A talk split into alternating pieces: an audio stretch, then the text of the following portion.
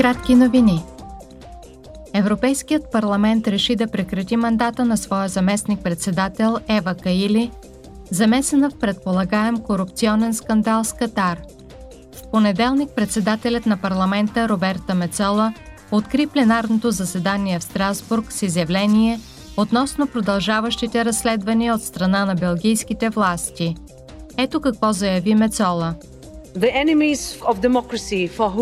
Враговете на демокрацията, за които самото съществуване на парламента е заплаха, няма да се спрат пред нищо.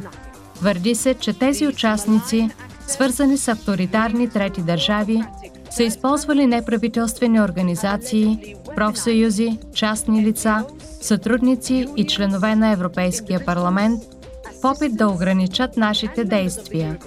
Но техните злонамерени планове се провалиха – ще продължим да съдействаме на разследващите, колкото е необходимо, заедно с други институции на Европейския съюз. Корупцията не може да ни купи.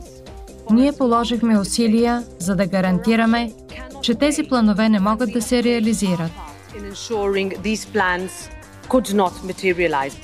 Евродепутатите проведоха вчера дебат относно подозренията за корупция от страна на Катар – те обсъдиха и по-голямата необходимост от прозрачност и отчетност в европейските институции. Дебатът ще бъде последван от гласуване на резолюция по темата.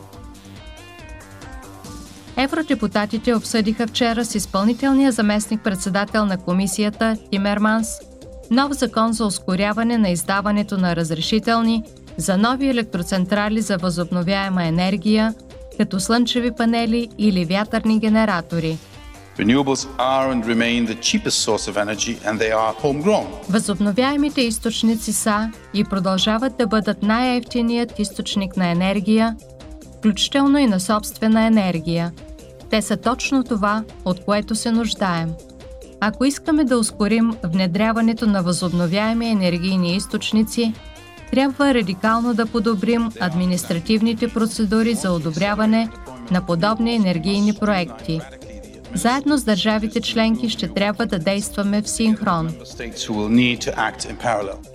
Гласуването на новия закон се провежда днес.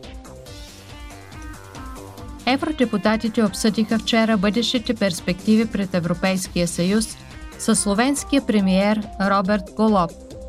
В пленарната зала в Страсбург той насочи вниманието върху енергийната криза, като заяви – whom... Зеленият преход не просто е единственият път напред.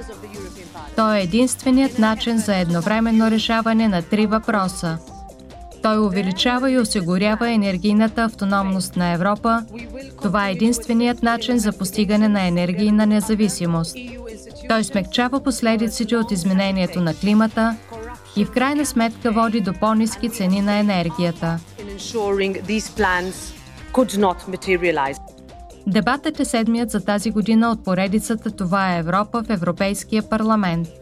Целта на проявата е лидерите на Съюза да представят своята визия за бъдещето на Европа.